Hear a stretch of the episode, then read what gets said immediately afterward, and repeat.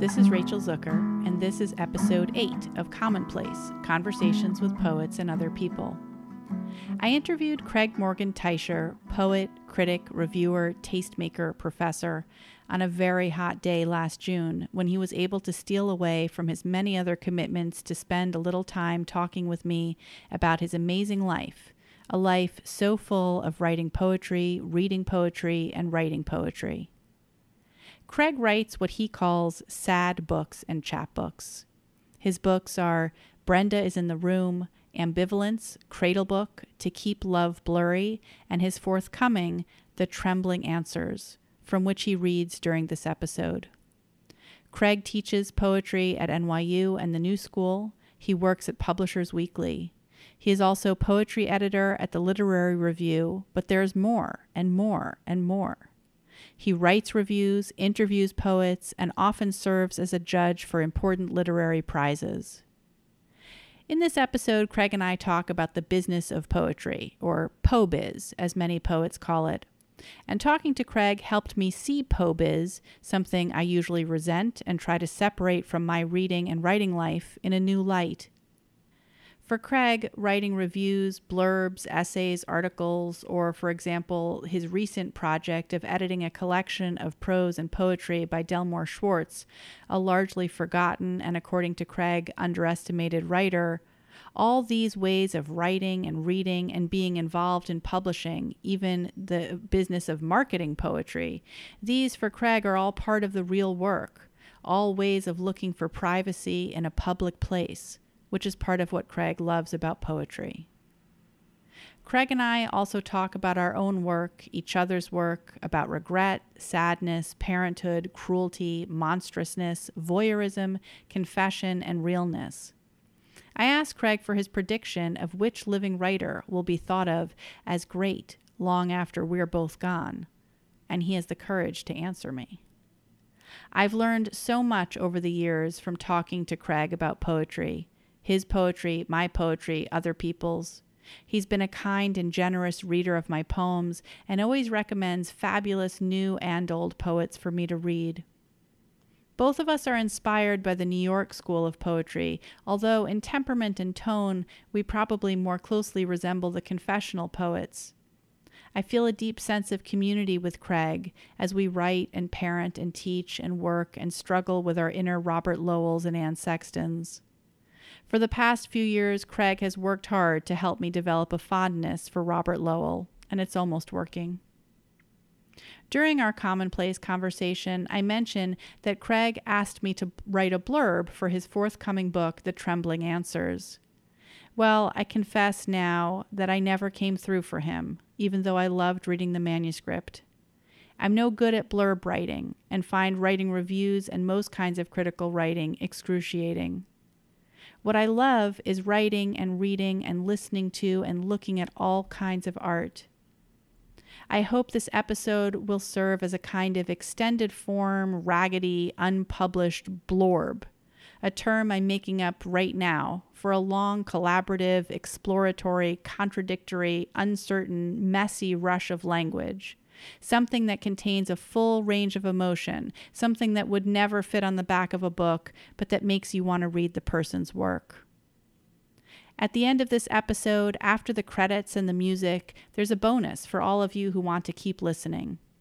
Craig will read two poems, one by Merrill Moore and one by Robert Lowell, and I'll read two short excerpts from Tape for the Turn of the Year, a book length poem that Craig and I both adore by A.R. Ammons. These audio files will also be available along with other great links and resources on the Commonplace website, which is www.commonpodcast.com. If you like what you hear, please write us a review on iTunes. It really helps us. And as always, thanks so much for listening.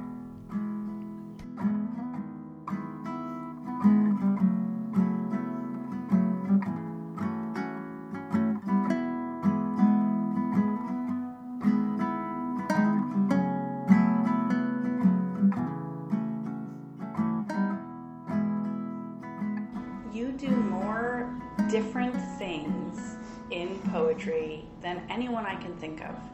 So you work for Publishers Weekly, you teach, you obviously write, you uh, even your domestic life has to do with poetry.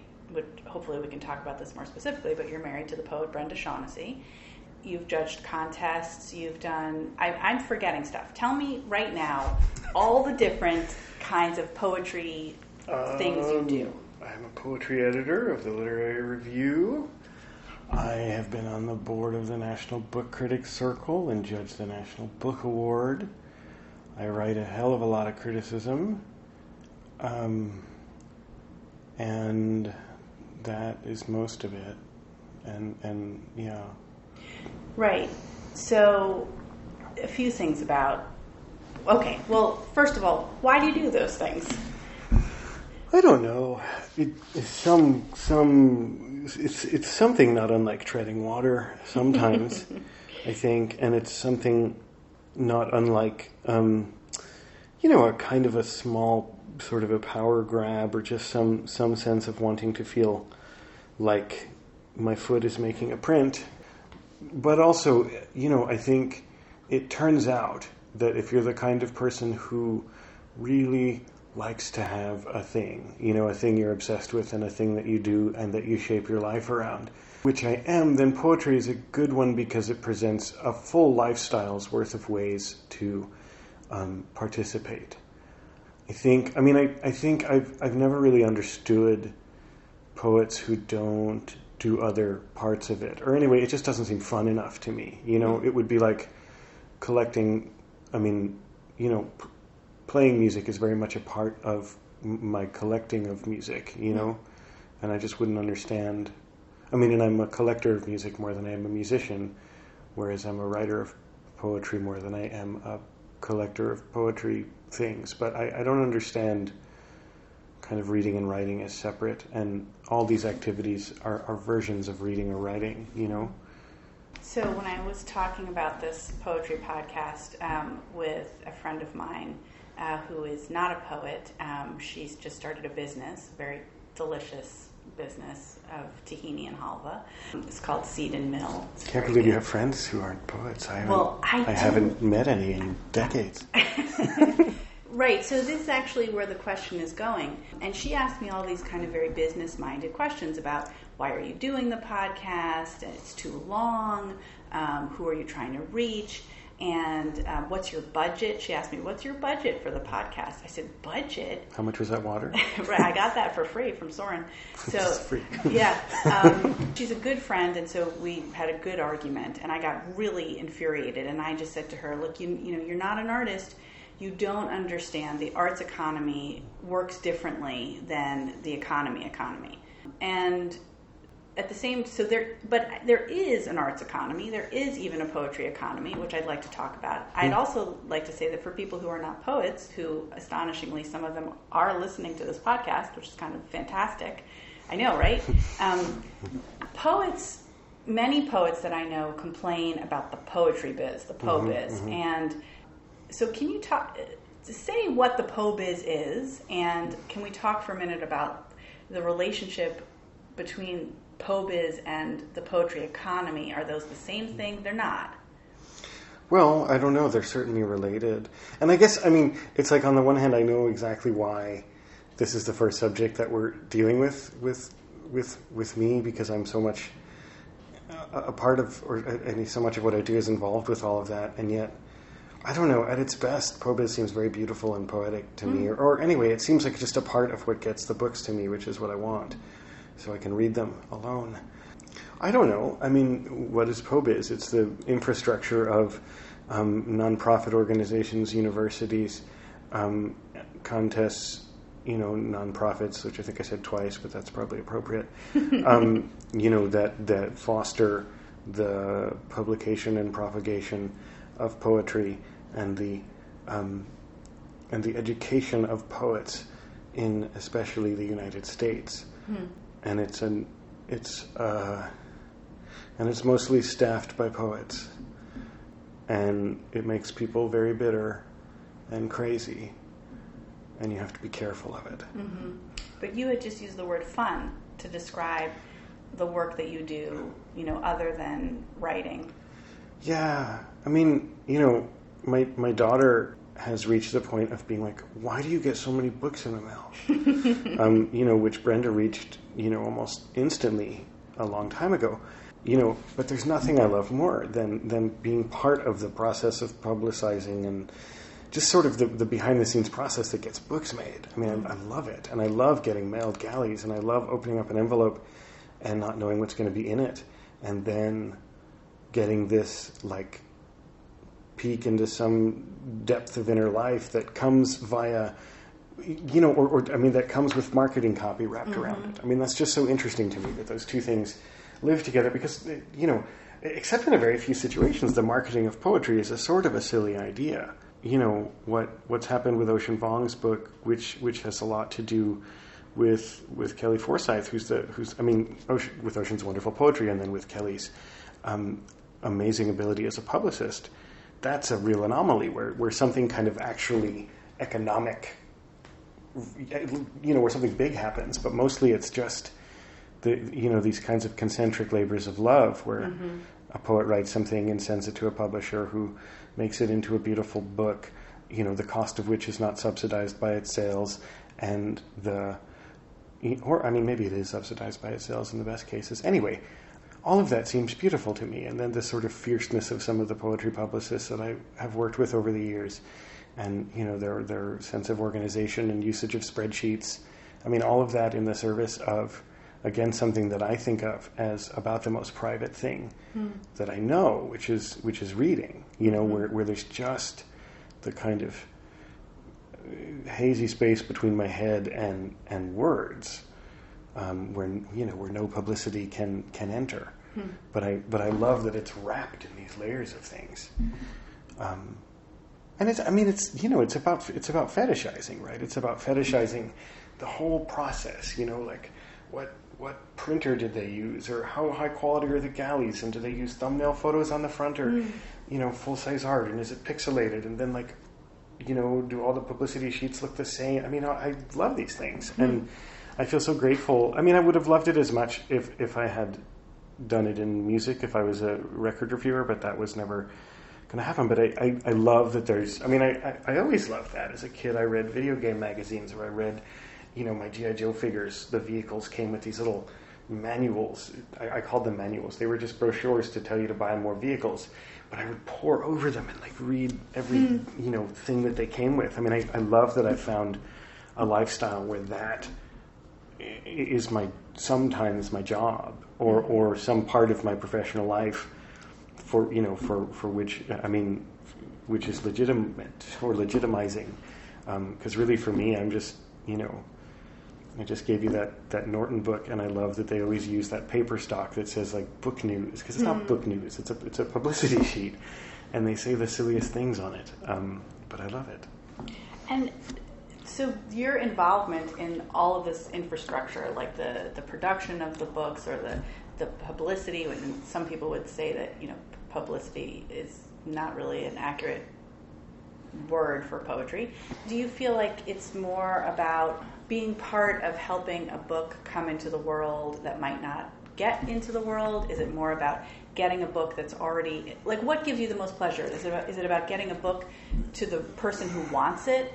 Um, because poetry is not in bookstores. It's not. Yeah. You have to you have to know what you're looking for, and it's it is almost like it has a market, but it's almost like a secret market, like a black market. Yeah, no, it's a it's a it's a kind of bazaar called AWP.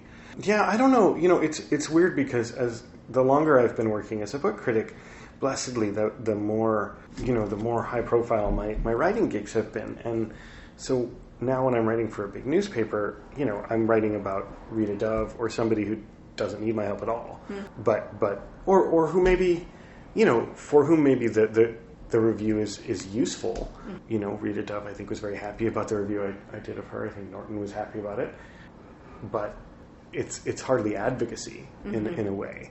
I mean, I, I like to think that there are a few things that I do that are a little more behind the scenes, like poetry editing for the literary review, and occasionally you know, trying to match up a poet and somebody who might want to publish them, um, you know, either in a magazine or, or more than that, just, you know, that, that there are ways that I can help connect um, people and, and, and publishing.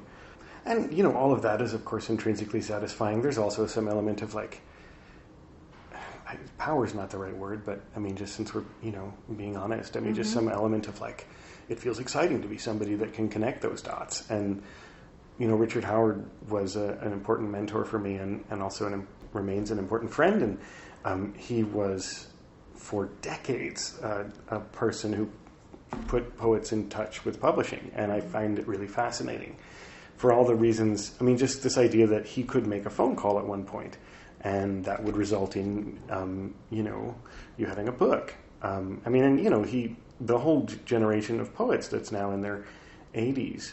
I mean, Bidart, Simic, J.D. McClatchy, who's a little younger, Cynthia Macdonald. I mean, Carl Dennis, also a little younger. I think he published all of their first books, mm-hmm. and I don't. I just when I saw that as like a 24 year old, I was just like, whoa, that's fascinating. Mm-hmm. So, so fascinating is an interesting word because I would say some people would say, "Wow, that's really exciting. It's really personal and intimate." Um, and also, there is power in that, right? To be a person who can, mm-hmm. you know, help a, a, book come into the world, help a poet have an audience. At the same time, other people would say, "Wow, that's like the most nepotistic, obnoxious." Yeah, yeah, yeah. yeah. I mean, and it's a, it's a, it's a I don't know. I mean, and, and, and yeah, maybe that's part of why the word is fascinating, you know, because it's it's not, um, and and it, it, it was not always clean by any means, mm-hmm. um, you know, and and that's certainly something that that as a community we've like come to really strive for is like much clearer and, and like much more transparency around around how publishing happens but still just like as a as a nerd it's fascinating mm-hmm. right that, that just these connections can get made I don't think I'd ever want to be the in the position that Richard was in, which was just, you know, you, you put the book sort of between covers and it's there magically. I mean, so many of the editors that I know now do such rigorous things to bring books into the world. Mm-hmm. Um, that, I mean, again, that's something that I also admire a great deal. I mean, I don't do that, you mm-hmm. know, I don't I don't curate really. Mm-hmm. I comment upon. Um, yeah. Do you think how do you think that the pro, the publishing process today is uh, more transparent than it used to be, or do you think it's more equitable? Do you think it's less equitable? I think it's it's um, a good deal more transparent, and I think it's m- more equitable. I mean, again, it's like all of these people are on Facebook. You know, if you want to, if you want to talk to Michael Wiegers at Copper Canyon, you can just talk to him on Facebook. You, you know, Jeff Shotts is on Facebook. I mean, all these people will. You can reach them if you have a question about what they're doing, and um, they're they're under the public eye in a way that makes them, I think, a lot more responsible. It it was. You know, the same old man's club for mm-hmm. forever. It was just a different bunch of old men who did the poetry part of it than did the other you know parts of it. But it's it's different from that now. Mm-hmm. Um, there are also a lot more poets. There are a lot more opportunities, but but there are a lot more poets. I mean, I, I think obviously the contest system has been forced to be a lot more equitable and transparent, um, which is good. Mm-hmm.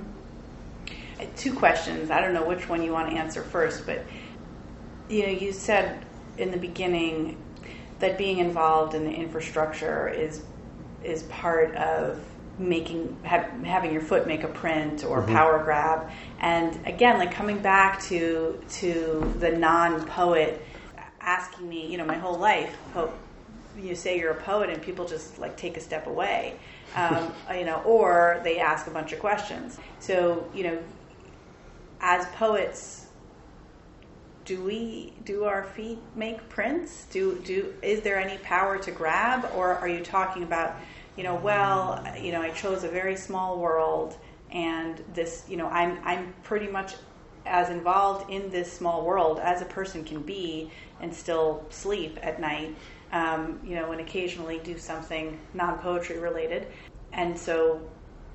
I don't know. It's a very small world in certain ways.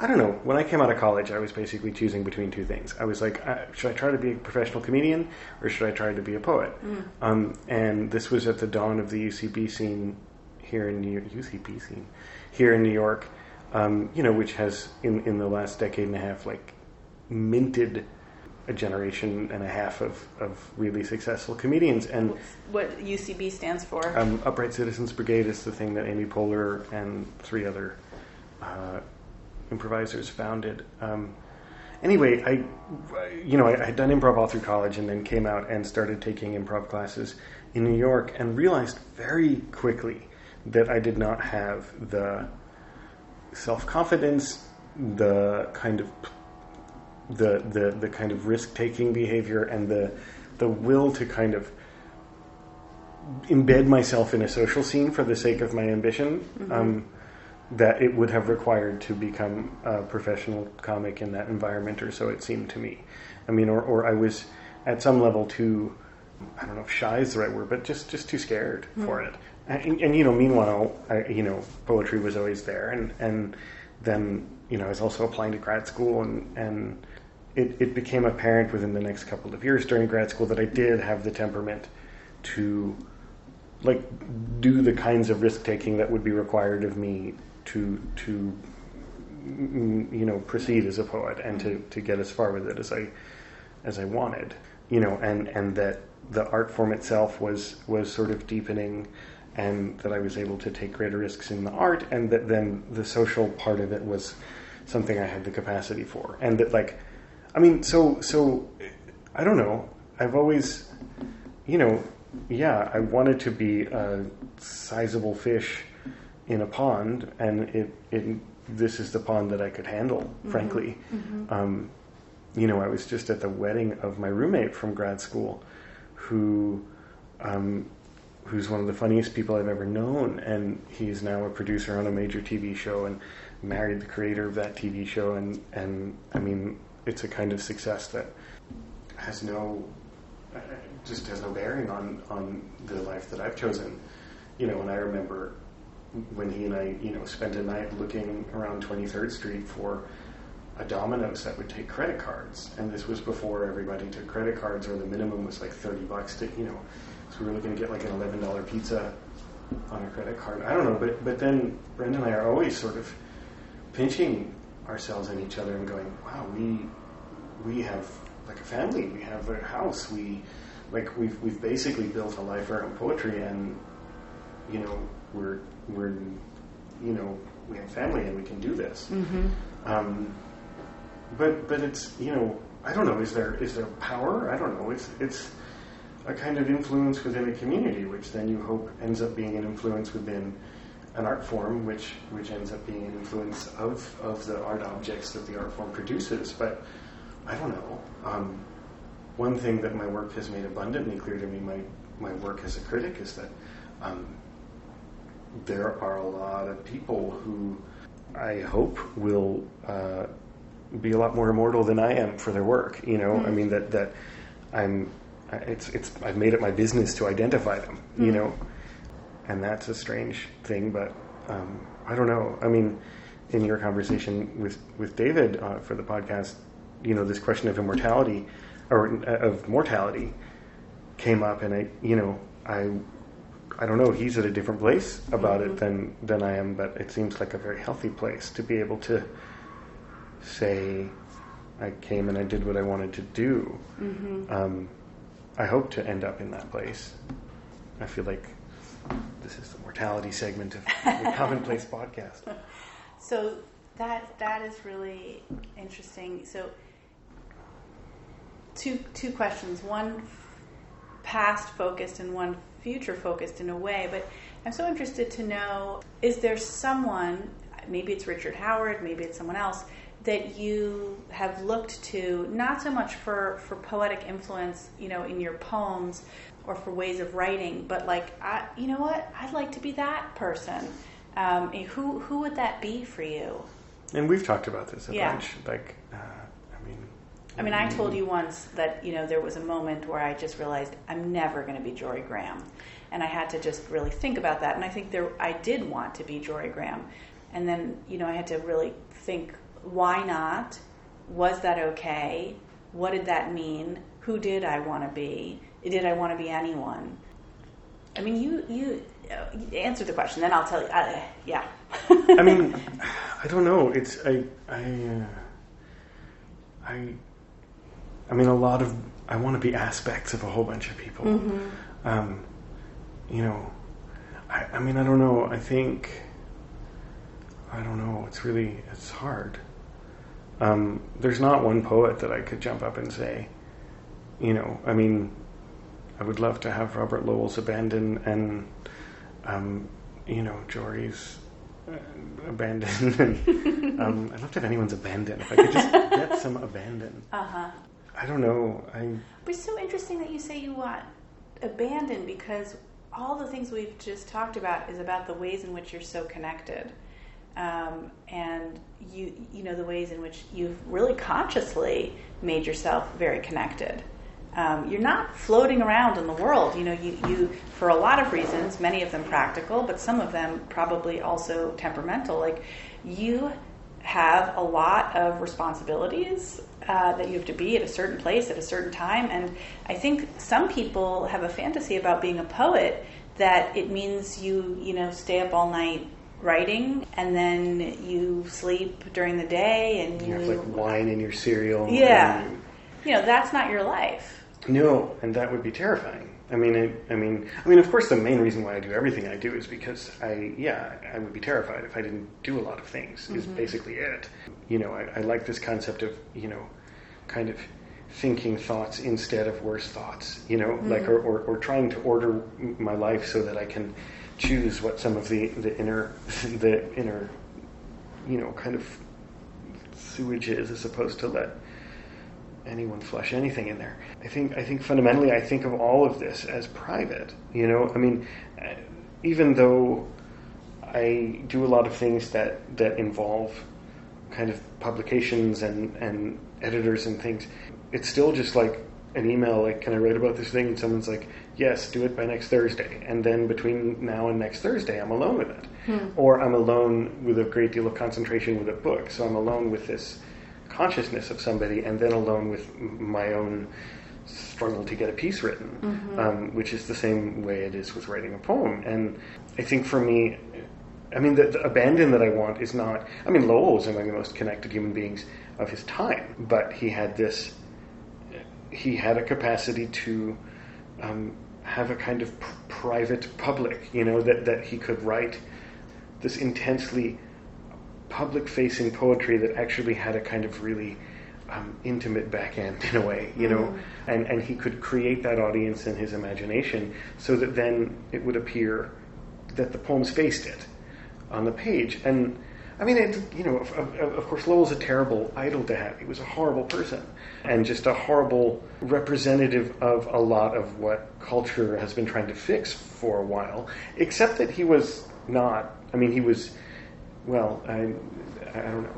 No, that's not true. He was sort of a horrible person. Um, but but uh, I don't know. I just I love the kind of you know he spent a decade kind of trapped in a sonnet spin where he just had to write everything in these mad sonnets, and I just want that just to be trapped. I don't know. But then I've been looking at Merrill Moore, who was one of his friends. Have you read Merrill Moore ever? Nobody's read Merrill Moore for good reason. Um, I, when you first said that, I thought you you were the syntax of your sentence made me think you were saying, "I read James, James Merrill, Merrill more, Moore. than I used to." No, there's someone named Merrill Moore. Merrill Moore was a he was one of the fugitive poets, and so uh, you know friends with that group of poets that that Lowell was sort of mentored by, and he was briefly Frost psychotherapist. He was a, he was a psychotherapist, um, and uh, also a, he wrote something like literally fifty thousand sonnets. Whoa. He would write five or six a day on a regular day, and when he was really going, he would write more, you know, forty or something like that. But Dur- was, during his sessions, or was he an analyst? I, I mean, I, I think so, but yeah, like he would literally just have a notebook, whatever he was doing, just sonnets, Uh-huh. and you know they're all rhymed. And and there's this book that was published. The most famous book he's published was called M, which I think stands for Merrill and Moore, and it's a book of a thousand of these sonnets, and they're there's not a single one that doesn't have awful parts of hmm. it, and and so there's not a single one that's like, you know, this hmm. is a really good poem.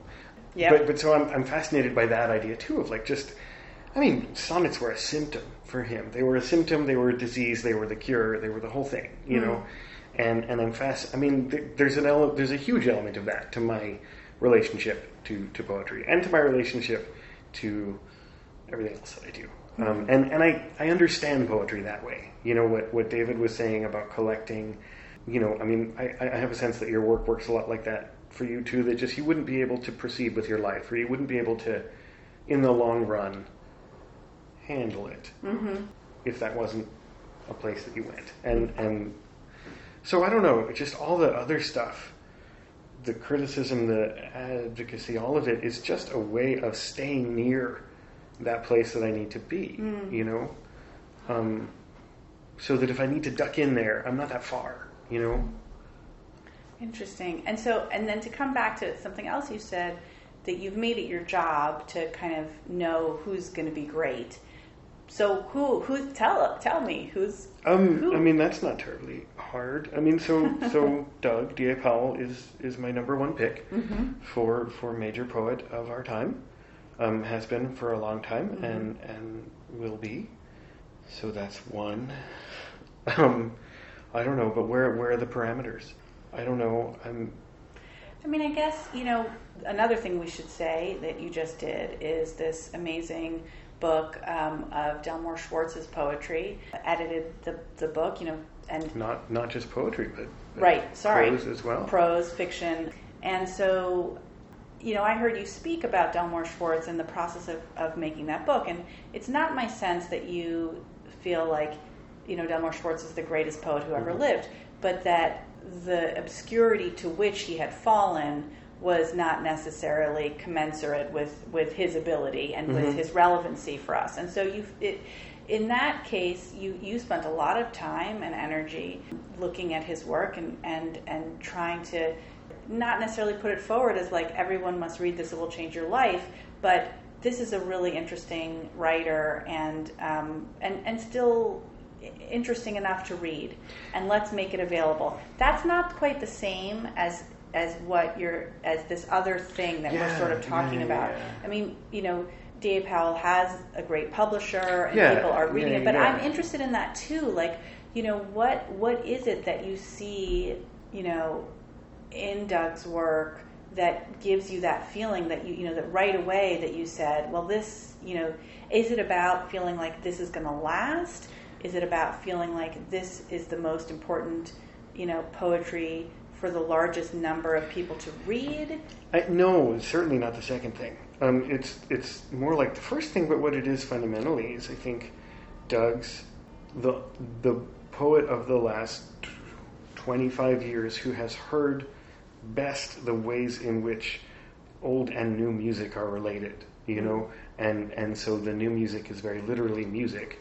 You know, uh, the the club music that is sort of in the background of the the kind of um, the story of the AIDS crisis that is, is at the back of his of all of his work, and then the old music is is just culture from the you know from before the Bible on through the Bible, and then you know high culture through now. And I think he's just the poet for whom the the every every word is aware of its history and its present.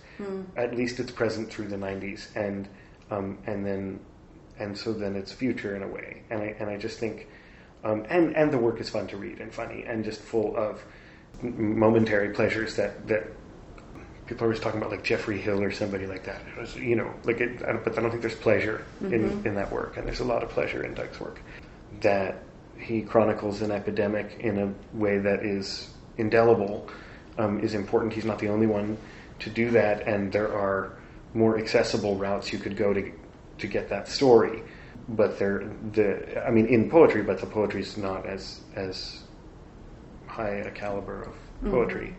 So that's, I mean, I think fundamentally, like that's what I, you know, look for is just somebody who has, I mean, somebody where the, the history and the present is always there in the in the language at every moment, and there's lots of ways you could do that. Um, you know, reading Rita Dove for this review I just wrote. I had I had never read her before, Hmm. and I was astounded. I mean, she's a she's a, a late modernist. I mean, and she's just precise in every moment in there is just great. Mm-hmm. And I had no idea because I don't think we've talked about her much in the last fifteen years.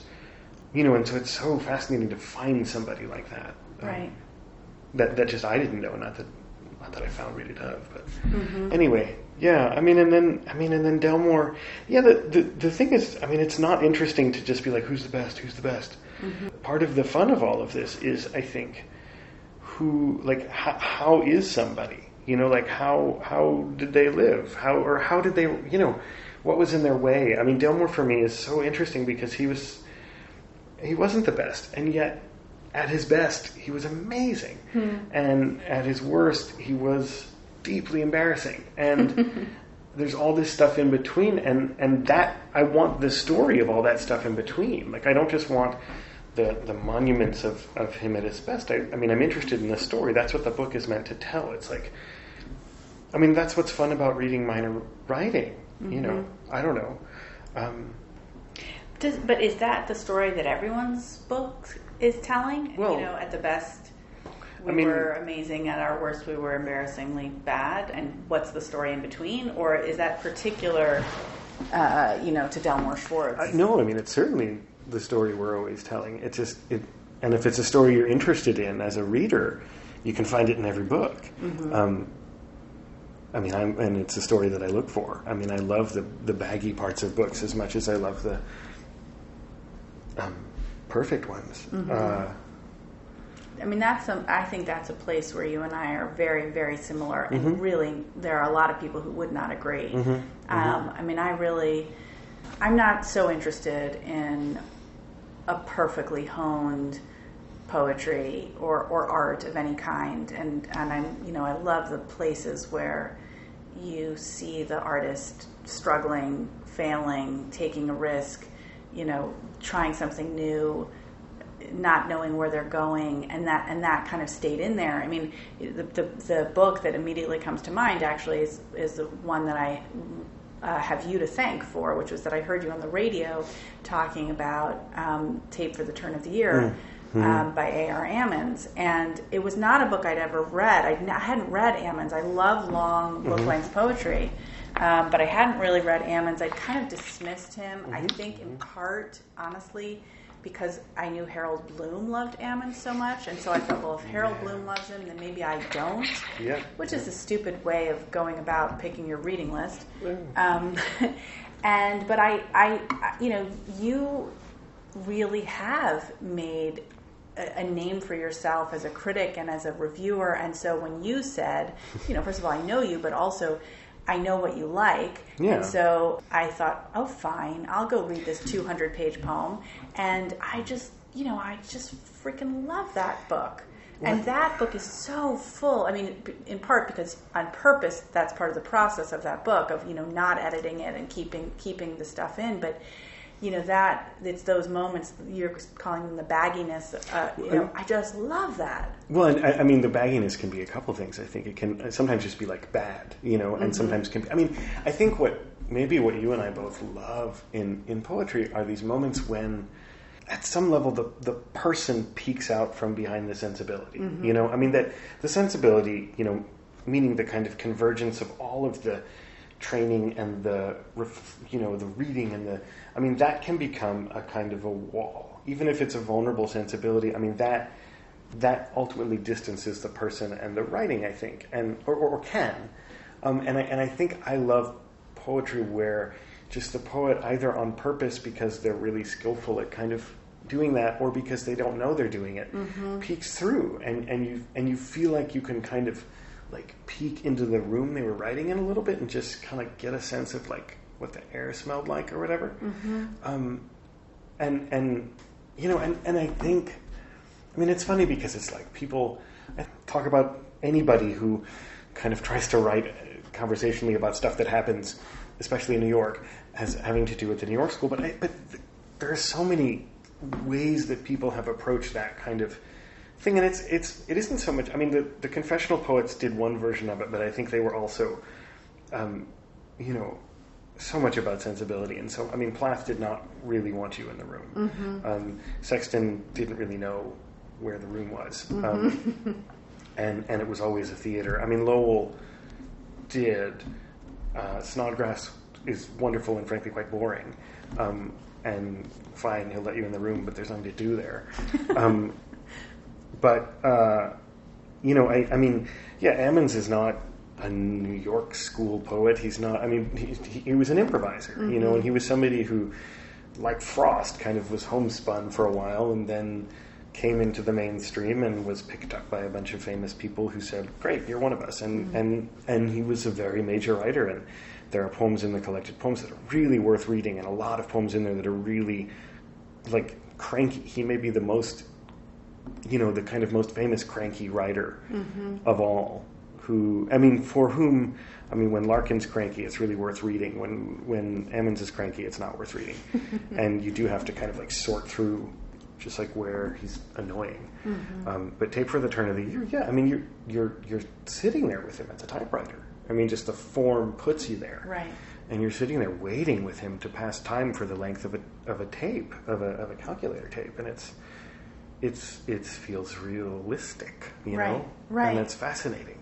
I mean, if, if we're going to sort of generalize, maybe to the point of meaninglessness, what the New York school is, um, and instead of saying like, okay, it's a historical time period and with a geographical, you know, location, but it has something else more broadly to do with that feeling of realism and that feeling of peeking, you know, through the page.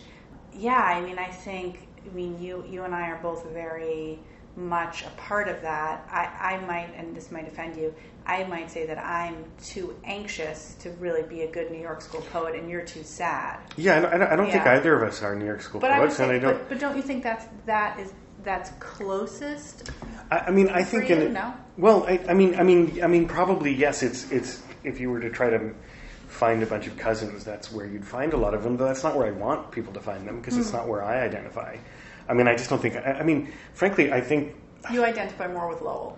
I identify with- more with Lowell and with with poets who write in ways that are I simply can't. Hmm. I mean, who are just much better verbal technicians than I am, and Wait, I so, will but ever what be. does it mean to identify with someone who writes in a way that you can't? It's You- to aspire to Ah, to be them and to to uh, enjoy the act of fooling yourself into, or or just you know, I mean, it's it's like. You know, this week I'm obsessed with a '60s organist, and I'm identifying with him, and it's to, I, I aspire in my mind to play organ, you know, and I'm I'm don't, um, you know, and and you know to play organ in the '60s, you know, more than just to play organ.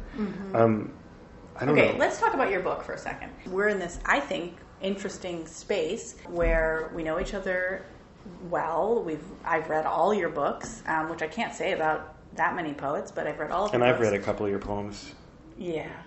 once. And I didn't like them. no, just kidding. And uh, and so you you know it, we've we've we've had many conversations about poetry before. I've showed you my manuscripts before. You've been incredibly helpful to me. and likewise. Yes, thank you. And so you asked me to look at your new manuscript and, and blurb it. And I first was not very gracious about it, and I said I hate writing blurbs. I'm not good at them. I'm, I, and, it, and it is true. I really, I really suffer to write them. And you wrote back, which I thought at first you were kidding, and then I realized you weren't. And you said, "Oh, don't do it if it's you know going to be difficult for you. I like doing it." And it just never occurred to me mm-hmm. that a person could like doing this. so I thought you were teasing me. And I was like, "Oh, wow. I, you know, he's he's really disappointed and I, you know, I'm not being a good friend and and mm-hmm. and also, you know, you had just said this thing in that same talk that you gave about Delmore Schwartz about that one of the reasons that he had sort of fallen into obscurity was that he didn't have enough friends, mm-hmm. you know, and he didn't have like, you know, people who cared enough about his work, you know. And so it, it wasn't like if I was going to write you a blurb or not, it was going to make a huge difference. I don't think anyone's, you know, going to buy your book or not buy your book because I blurbed you. You're going to you're you're to get smarter, better people to blurb your book than me. But but then I sort of uh, said, "Okay, wait, send it to me." um, and the thing I do love about um, being asked um, to write blurbs is that I get to see the manuscripts before they're published. So I think we're in this kind of like interesting little space mm-hmm. that no one really talks about about where you know I've gotten to see mm-hmm. this new manuscript. Um, you're it it's it's already it's you know it's already slated for publication, so it's not it's not the place we've been before right, right. of like what do you think about this. So in this book, you've got a few poems that are called Why Poetry, a Partial Autobiography, which I love, which in, in some ways is what we're talking about mm-hmm. right now. Would you be interested in reading one of these? Sure. Yeah. Do you have a? I have like little tiny questions that I wanted to ask about. I think all of these, which is why these were the ones I printed out. But you don't have to go with what I was gonna do. Um, I mean, I guess if I were to pick, I would pick either this one, that one, or that one to read. Why don't you I, I don't know. I'm, I'm not thinking clearly. Why don't you read this one since it's the first one in the book? And it's also the newest, which oh, is why, I, why I like it. Okay, it good. was written pretty recently. Um, so it's called I Hate Trump with all my being. Um, no, it's not, but I do. Called Every Turning. Wait, why did I hate Trump come up here? Because I just wanted to say it somewhere in here, and I, just because it's like after lunch hour at work, and I spend every lunch hour like checking on the Trump coverage just mm. to just to make sure my blood doesn't go cold or something. I yeah. don't know, or maybe to make it go. I don't know. I, so I just have him in my head always. It's called Every Turning. Every turning toward is a turning away.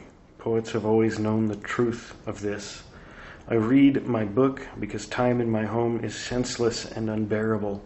I shower so as not to have, the have to face the inevitable crackling of my focus when I read, and I binge watch The Blacklist to forestall the interminable chore post shower of drying my desperate and overgrown hair, having also forestalled my annual haircut, which I refuse to attend to daily because I am handsome if I avoid the mirror.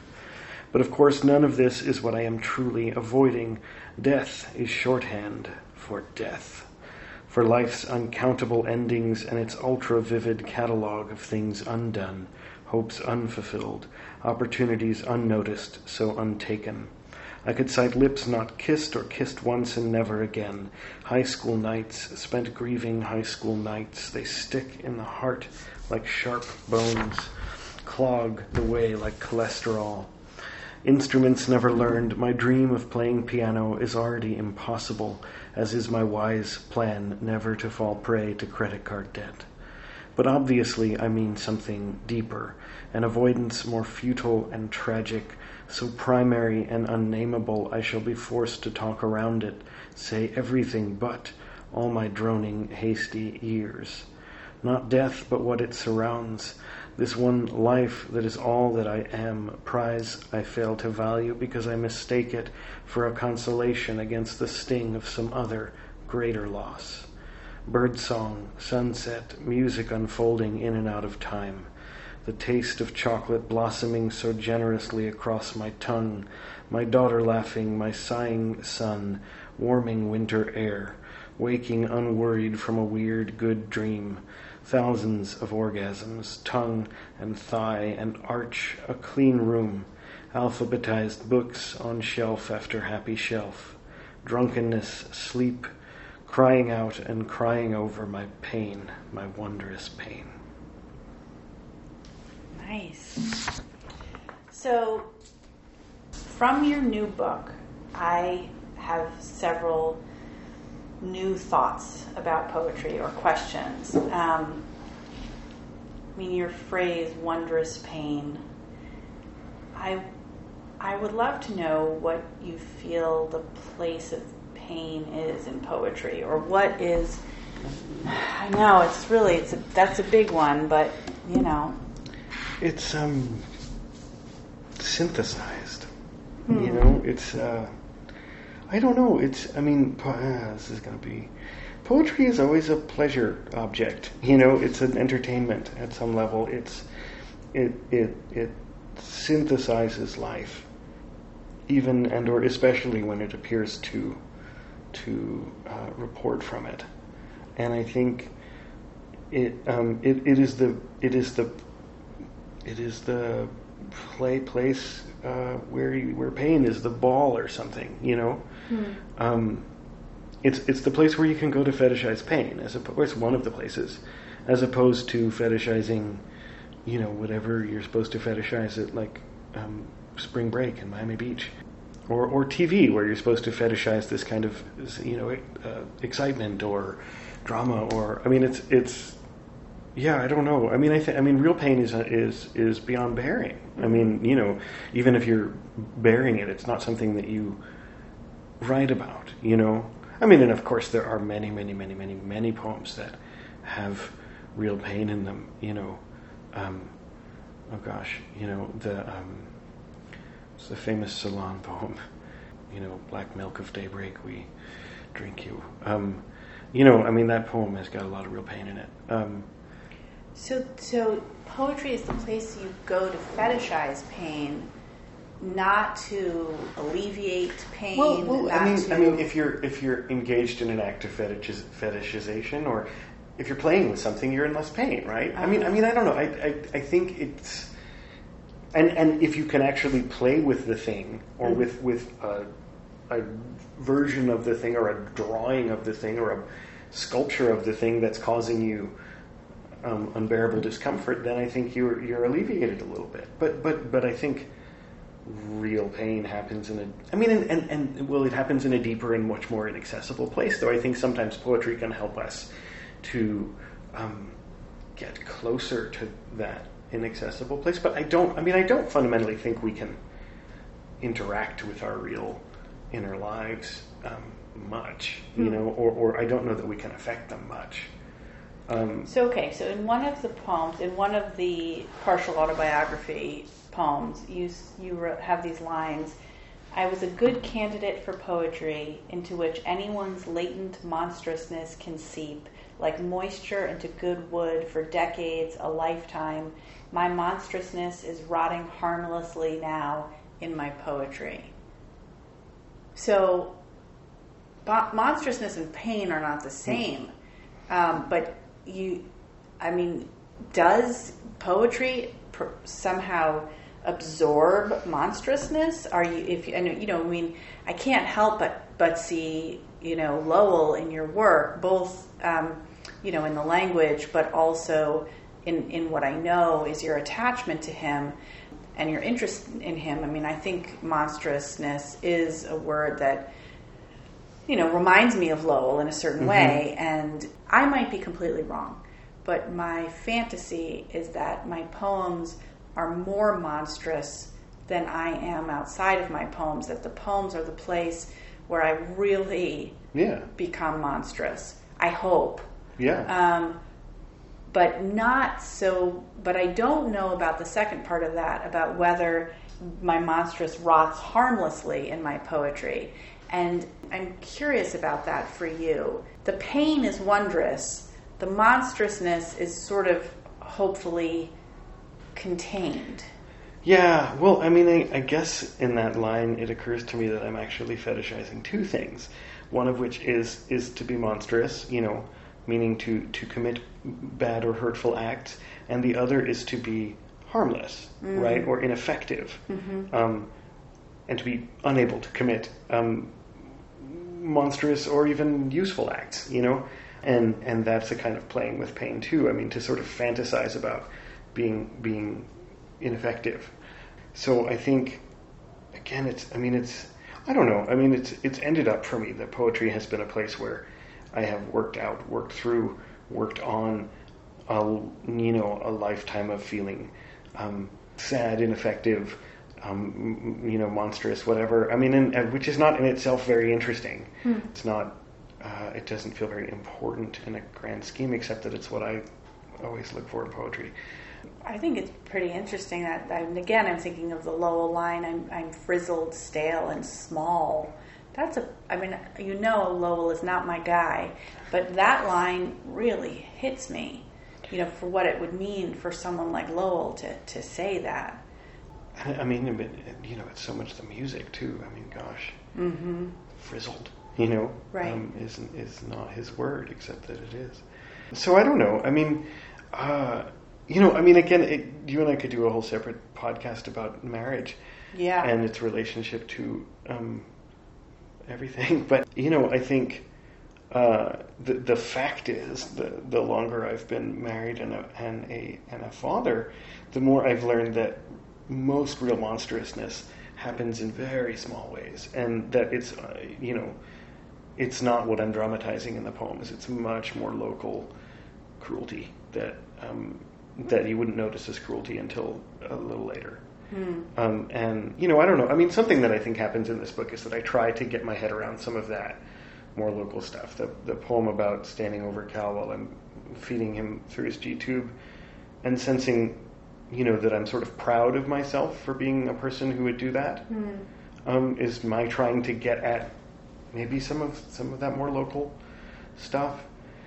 You know, but and and trying to write about like what fights are actually like with Brenda or or some of it. You know, I, mm-hmm. I don't know, but it's And do you do that for for yourself? Do you do that for Brenda? Do you do that to this sounds grandiose, but I really mean it sincerely to shine a light on what real life, including real marriage, is because it's a, it's not a, a story that's really been told very much. So uh, for cer- other people, certainly not for anything as altruistic as that. I mean, I, I think because it seems po- powerful. It seems hot. It seems.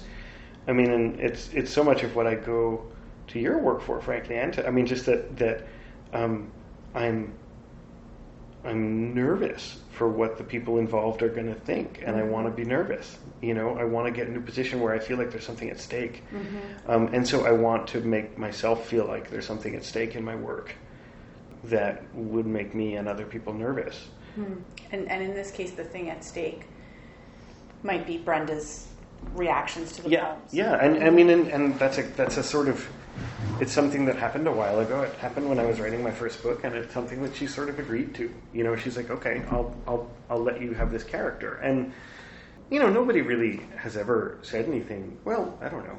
Nobody's really ever said anything about it, but they, they could. They, they could wonder. Hmm. Wonder what Brenda thinks about the Yeah, poems, wonder wonder what Brenda thinks. Wonder what our marriage is really like. Mm-hmm. Wonder.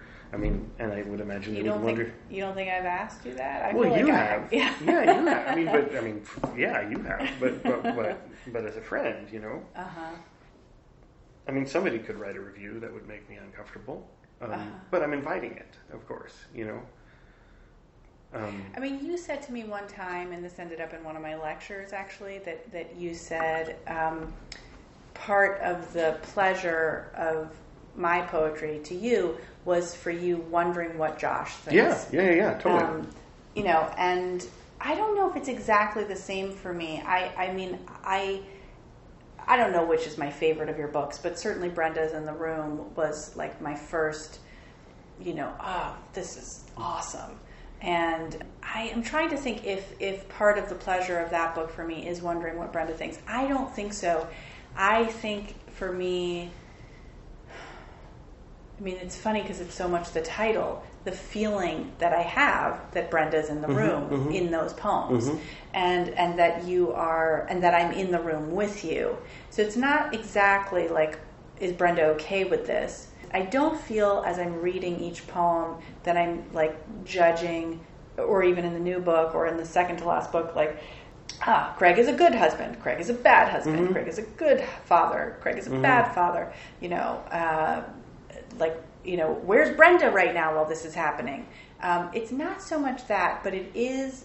There is a definite voyeuristic pleasure Yeah, of like yeah. I am watching your marriage, and I know it's not real in one way, but it, I assume it Well- is in another way. Well, yeah. I mean, and, and when I say I want to know what Josh thinks, I don't actually want to know what Josh thinks. Uh-huh. I, I want to feel his presence in the poems. I want to feel that you have shown him the book, Mm-hmm. meaning that I that, that my having gotten your book means that he's blessed it, and Hmm. so and so then I sense him. I sense him as a conscience and a consciousness Hmm. in and around the book, which I think is something like what you're talking. I mean, it's it's a it's getting people together, Mm-hmm. um, but but I think we both know that it's not real, but we also feel. I mean, it's I, it's just it's fundamentally exciting to kind of simulate or imagine something that we tried to like. How do you imagine something so that it is as accurate, so that it appears to be imagined accurately, or appears to be? But is, but is that even it? I don't know. Um, I mean, it's just so maybe one way of thinking about this just briefly is, you know, because I, I interviewed or I had a conversation with Matt Rohrer, and he certainly writes about his domestic life and he writes about his marriage, and he, I mean, I would say, you know, his primary mode, t- to my mind, is love poems, hmm. poems of love, poems of gratitude. In that way, I would say temperamentally, he's quite different than the two of us. I love going to read his poems because it puts me in this world in which things are good. That's not, frankly, so much what I feel in your poems, No. and nor in mine. And so there's something else. There's a feeling that I am present for the working out of something that is very complicated and very monstrous and very painful um, and and you know i mean you you have these lines in your book in nest. You love your children as much as anything you were unprepared for fiercely with fear with all the fucking hatred it takes. Yeah that's Yeah. that's my experience yeah, yeah. um, you know, or I have a my experience that resonates, you know, with with me, and it feels you you really you're not supposed to say that, and I think there are other moments, you know, where I just I, again, it's not about thinking, did Brenda like that or not like No, that, but no. it is like I I think it is about feeling like, wow, the two of them have given each other permission to go to these like dark places and talk about their marriage and their parenthood and you know their their families of origin, um, their bodies, the, you know, in ways that are revealing and not, you know, I mean, you know, the line you just read in, in every turning, you know, I'm handsome if I don't look in the mirror. So much of this, of the poems are looking in the mirror. And I don't mean that in a negative way at all. Meaning in so They're many of not- these poems, you're not handsome. well, that's what, yeah, that's what I'm saying. Yeah, no, yeah. I mean, I mean, but but of course, the mirror is drawn, you know, in the poems. I mean, it's not the mirror. Um, I don't. I, but but it's but it's um, and it's like part of the thing is it's like the the real revelation is not like saying these taboo things. Marriage is hard. Parenthood is often unpleasant. You know, I mean, I mean, you're not supposed to say those things, but we know them. We all know them, and it's become culturally a lot more acceptable to say those things. It's like I think underlying it is just this question of like to like why say it now and to whom? Like who like or what's so now you've said it and then what or I, I don't know. I think when i get it right i hope when i get it right or when i read somebody who's gotten it right it's like i don't know they've gotten as close to the edge of something as they can get but what do i mean? Saying something like that about your kids gives you this momentary fantasy that you could just walk away hmm. and like make another choice. And and just essentially like complaining or, or articulating your pain is a way of fantasizing about not feeling it you know? Hmm. Or about having just made completely different choices for everything. And i think that's part of what it is too that i'm fascinated with. Like poetry is a place where you can where the, the, the sort of piping underneath the poems is about imagining ha- having made all your choices differently. Mm-hmm. Um, and and there's something tragic in just wanting to kind of have that be the plumbing of your of your house, you know, mm-hmm. or or of of of just having the kind of mind that's always somewhere between hope and regret, but never there, you know, mm-hmm. or or, or, or or trying to articulate that kind of mind, and it's I mean it's like. I don't know. Tonight I'm going to go home and I'm going to play with my kids and I'm going to enjoy it, you know. And it's not going to be tragic or meaningful or important, and it's not going to be worth writing about, you know. Mm-hmm. And it, you know that so that all of this doesn't speak for what I'm going to do tonight when I get home. Mm-hmm. Everything we've been talking about is also just the way that I've come up with, and I think that each of us has come up with to get to feel at home in ourselves, you know? I mean, I can just get the rest of the world to go away mm-hmm. for a little while, and I think that very simple, fundamental.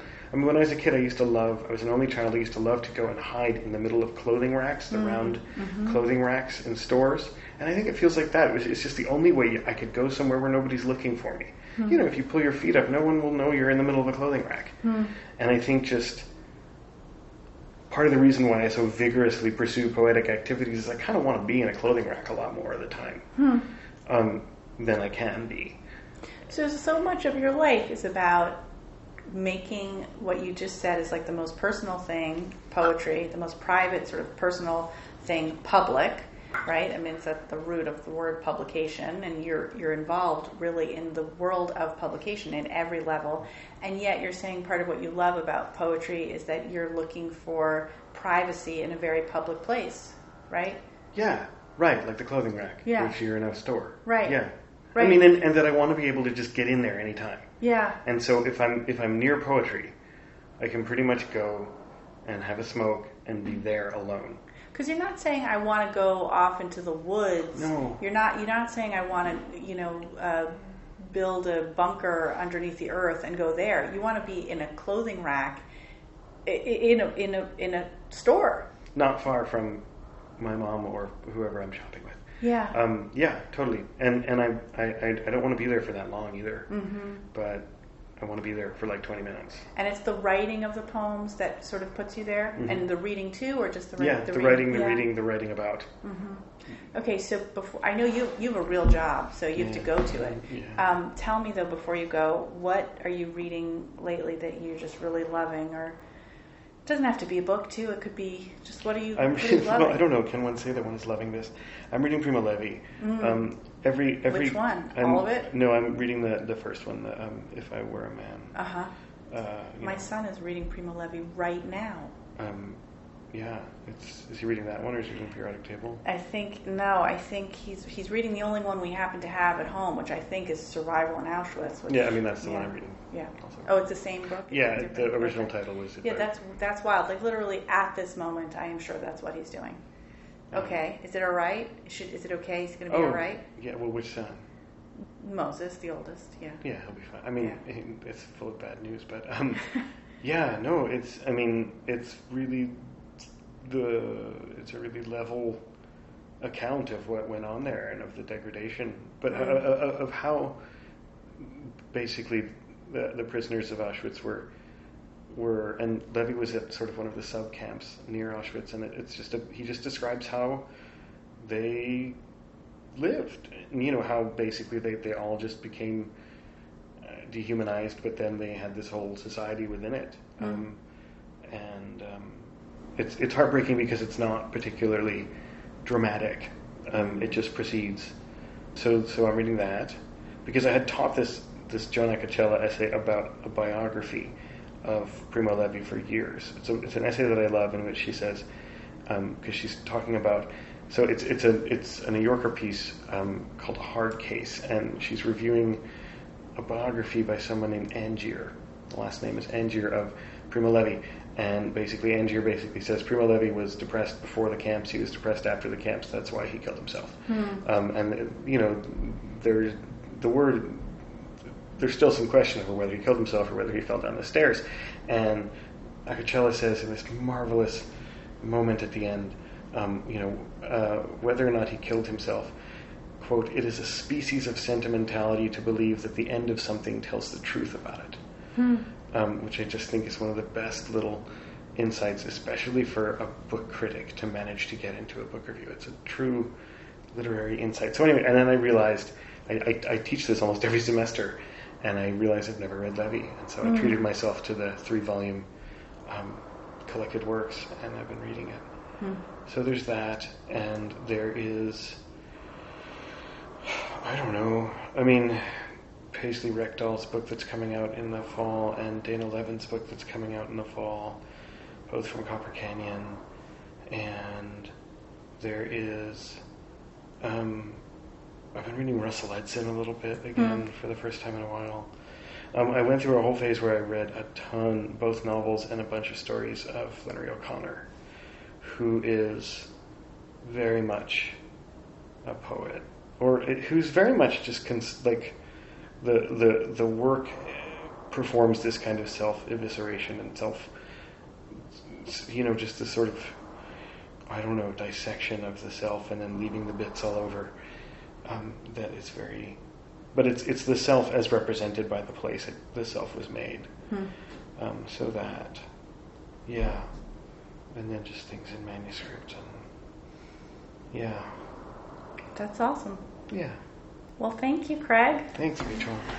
This was fantastic. Yeah. Um, I feel like I think you I taught like me something about myself with the clothing rack thing. You made me realize what that's all about. but I want to be.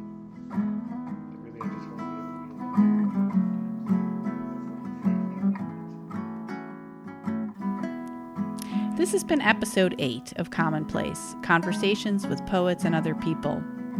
Upcoming episodes will feature Olena Kalytiak Davis, Wayne Koestenbaum, Jericho Brown, Terrence Hayes, and Alicia Ostriker. Theme music is written and performed by Moses Zucker Goren, design work by Eitan Darwish. Commonplace producers are Nicholas Fuenzalida and Christine LaRusso, and we're thrilled to have a new member of our team, Zach Tackett. Thank you to Daniel Schiffman and a shout out to my dad and stepmom who listen to every episode and call with encouraging and charming feedback.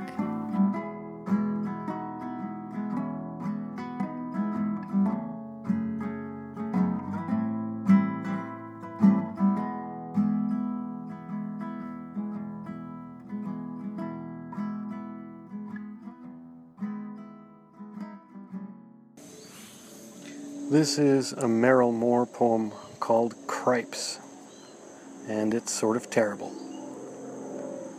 Jesus, is it necessary to die? Cannot some arrangement be made to lie undead in the open under the sky? Cannot I live a little longer than is allotted to the Son of Man? Answer me, do something, one who can. Fate, cannot I bargain? Time, cannot I beg a little leeway from the sky? I want to live. I do not want to die. I have seen men die. I know what it is. There is no light. We do not know what it is. There is no word, no warmth, no touch, no kiss. There is nothing. There is only this. Jesus, don't let me die. I don't want to die. This is To Speak of Woe That Is in Marriage by Robert Lowell, and it opens with an epigraph from Schopenhauer that reads It is the future generation that presses into being by means of these exuberant feelings and supersensible soap bubbles of ours. And here's the poem, uh, all of which is in quotes. The hot night makes us keep our bedroom windows open, our magnolia blossoms. Life begins to happen. My hopped up husband drops his home disputes and hits the street to cruise for prostitutes, freelancing out along the razor's edge. This screwball might kill his wife, then take the pledge. Oh, the monotonous meanness of his lust. It's the injustice. He is so unjust. Whiskey blind, swaggering home at five. My only thought is how to keep alive. What makes him tick? Each night now I tie ten dollars and his car key to my thigh. Gored by the climacteric of his want, he stalls above me like an elephant. That was Craig Morgan Teicher reading To Speak of the Woe That Is Marriage from Collected Poems by Robert Lowell, copyright 2003 by Harriet Lowell and Sheridan Lowell, used by permission of Farrar, Straus and Giroux, LLC. And here are two short excerpts from A.R. Ammons' long poem, Tape for the Turn of the Year. Ammons begins his long book length poem on December 6th after buying and inserting a two and a quarter inch wide roll of adding machine tape into his typewriter. He writes until the tape runs out on January 10th, 1964. This first excerpt is from December 11th. You. Who are you? How do I feel about you? Do I hate it that I love to be tied to you by love? Untied, would I be free or lost? But for your own sake, who are you? Can I help? Is there anything I can do? Are things working out all right for you? What are those black areas? Are they parts of you that can't fall into place, come into light? Are they longings and fears only dreams whisper? I love you the best I know how. Encounter me with belief. And this second excerpt is toward the end of the book on December 31st. After this long poem, I hope I can do short, rich, hard lyrics, lines that can incubate slowly, then fall into symmetrical tangles, lines that can be gone over and over till they sing with pre established rightness. Here I plug on. Whatever the muse gives, I release. For this is one possible kind of song and has one kind of veracity. I've been looking for a level of language that could take in all kinds of matter and move easily with light or heavy burden, a level that could, without fracturing, rise and fall with conception and intensity, not be completely outfaced by the prosaic, and not be inadequate to the surges. I've hated at times the self conscious poem I've wanted to bend more, burrowing with flexible path into the common life and commonplace. Those were two excerpts from Tape for the Turn of the Year by A.R. Ammons, copyright 1965 by A.R. Ammons, used with permission of the publisher W. W. Norton and Company Incorporated, all rights reserved.